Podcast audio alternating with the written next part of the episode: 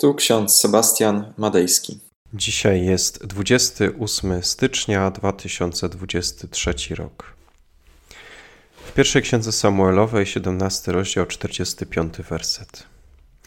Dawid odpowiedział Filistyńczykowi: Ty wyszedłeś do mnie z mieczem, z oszczepem i włócznią, a ja wyszedłem do ciebie w imieniu Pana Zastępów.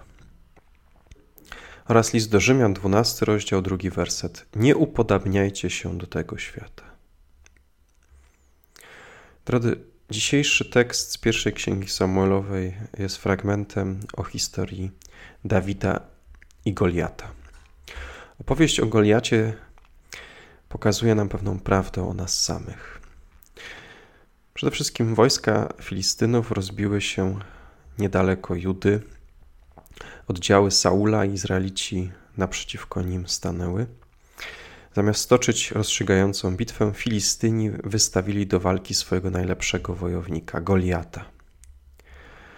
Goliat stanął przed wojskiem izraelskim i zaczął urągać nie tyle ludziom, ale Bogu Izraela. Wśród Izraelitów przez wiele dni nie znalazł się nikt, kto by mógł pokonać Goliata, kto by nawet odważył się stanąć do walki z tym olbrzymem. W końcu pojawia się chłopiec, młody pasterz Dawid. Ogłasza, że pokona Goliata. Wszyscy wówczas drwili i śmiali się z młodocianego, rumianego chłopca, jednak on był nieugięty, nie bał się wystąpić i sprzeciwić Goliatowi. Chłopiec nie dorastał Goliatowi do pasa, nie miał żadnego pancerza, nie miał żadnej broni z wyjątkiem procy. Natomiast Goliat miał na sobie potężny pancerz, świetną długą włócznię, miecz. Przypominał niepokonanego Achillesa, którego bał się cały starożytny świat. Opis uzbrojenia Goliata przedstawia zapewne najbogatsze ówczesne uzbrojenie, na jakie było stać żołnierza w starożytności. Wszyscy zazdrościli Goliatowi siły, sławy i pieniędzy, ponieważ uzbrojenie takie świadczyło też o zamożności jego posiadacza. Tymczasem Dawid to mały, biedny pasterz, zwinny, ale jednak w ogóle niedoświadczony, jeśli chodzi o wojnę. Dawid jest symbolem w tej historii słabości, ale też ogromnej gorliwości. Dawid, nie patrząc na swój własny los, na swoje własne życie nawet, postanawia bronić swojego ludu. Postanawia pokazać Bożą chwałę w swojej słabości. Są sprawy w naszym życiu, które przypominają nam Goliata. Problemy, które urastają do ogromnych rozmiarów, podczas gdybyśmy wcześniej się za nie zabrali, wcale nie byłyby aż tak ogromne. Jednak obecnie one przypominają Goliata, krwiożerczego, potężnego, pozbawionego skrupułu wojownika, który chce nas zniszczyć. Naprzeciwko ciebie stoi Goliat. Czy sprostasz mu? Czy dasz sobie radę? Prawda jest taka, że nikt z nas nie jest w stanie pokonać Goliata. Jest on zbyt potężny, abyśmy mu potrafili sprostać. Goliatem może być depresja, może być jakaś choroba, może być zwątpienie, jakiś grzech, z którym sobie nie radzisz. Goliat to symbol wszystkiego, co chce nam odebrać wolność i zwycięstwo.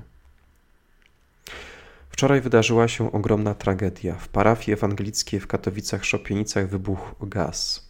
Zawaliło się połowa budynku. Wiele osób zostało poważnie rannych, wśród nich dzieci.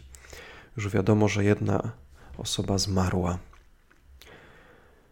Goliatem jest też taka tragedia, której rozmiarów i zła nie jesteśmy w stanie zrozumieć. Goliat krzyczy nam wtedy w twarz: Gdzie jest twój Bóg? Skoro wydarza się tyle zła. Gdzie jest twój Bóg, skoro dochodzi do takich nieszczęść? Historia o Dawidzie i Goliacie pokazuje nam, że pycha prowadzi do upadku. Goliat nie docenił Dawida, swojego przeciwnika, dlatego przegrał.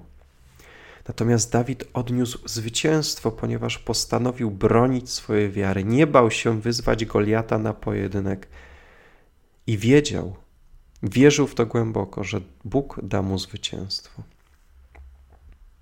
To jest też bardzo ważna lekcja dla nas, abyśmy nie wahali się bronić wiary w Boga, kiedy ktoś obraża w to, w co wierzymy. Z bólem przyglądam się czasem różnym wypowiedziom osób, które mają się za tolerancyjne, światłe, demokratyczne, a jednocześnie z ogromną nienawiścią obrażają chrześcijan różnych wyznań. Gdzie jesteś w tej bitwie? Po której stronie stajesz? Czy po stronie Boga? Słabości? Czy po stronie pychy, władzy, pieniędzy? Każdy z nas musi stanąć przed swoim Goliatem. Goliata nie pokonamy sami. Potrzebujemy Dawida, który jest symbolem Chrystusa w tej historii. Tylko i wyłącznie Chrystus, On nam daje nadzieję na zwycięstwo. Nadzieję w obliczu niesprawiedliwości, w obliczu pychy, w obliczu kłamstwa, w obliczu nieszczęść i tragedii. To Chrystus daje nam zwycięstwo i pokój. Pomimo, że teraz krzyczy do nas Goliat, mówi: gdzie jest Twój Bóg, skoro tyle zła się wydarza, skoro tyle nieszczęść na Ciebie spada, to jednak przestańmy słuchać Goliatów tego świata, a zacznijmy skupiać się na Chrystusie, który przyjdzie we właściwym czasie, da nam zwycięstwo we właściwej porze, da nam pokój wtedy, kiedy będziemy go potrzebowali. Módlmy się. Wszechmogący Panie, w obliczu tragedii, jaka się wydarza na tym świecie, wzdychamy do Ciebie, ponieważ wiemy, że Ty jesteś naszą ucieczką. Brakuje nam sprawiedliwości, brakuje nam dobra, brakuje nam pokoju, dlatego ku Tobie się garniemy. Ciebie szukamy w tym całym bałaganie tego świata. Panie, Ty przyjdziesz we właściwym czasie, aby dać nam zwycięstwo, dać nam pokój, dać nam radość i dziękczynienie. W dzisiejszym dniu pragniemy szczególnie Tobie powierzyć tych, którzy ucierpieli podczas tragedii w Katowicach-Szopienicach. Pobłogosław, Panie, te rodziny, które odniosły rany. Szczególnie proszę, pobłogosław te dzieci, które odniosły obrażenia. Prosimy Cię o tych, którzy stracili swoich bliskich. Pobłogosław ich, Panie, i strzeż ich od złego. Daj im zwycięstwo, niech ten Goliat ich nie pokona. Ześlij swoje zwycięstwo, Panie, i dla nas we właściwym czasie. Amen. A pokój Boży, który przewyższa wszelki rozum, tak niechaj strzeże serc naszych i myśli naszych w Panu naszym Jezusie Chrystusie ku żywotowi wiecznemu. Amen.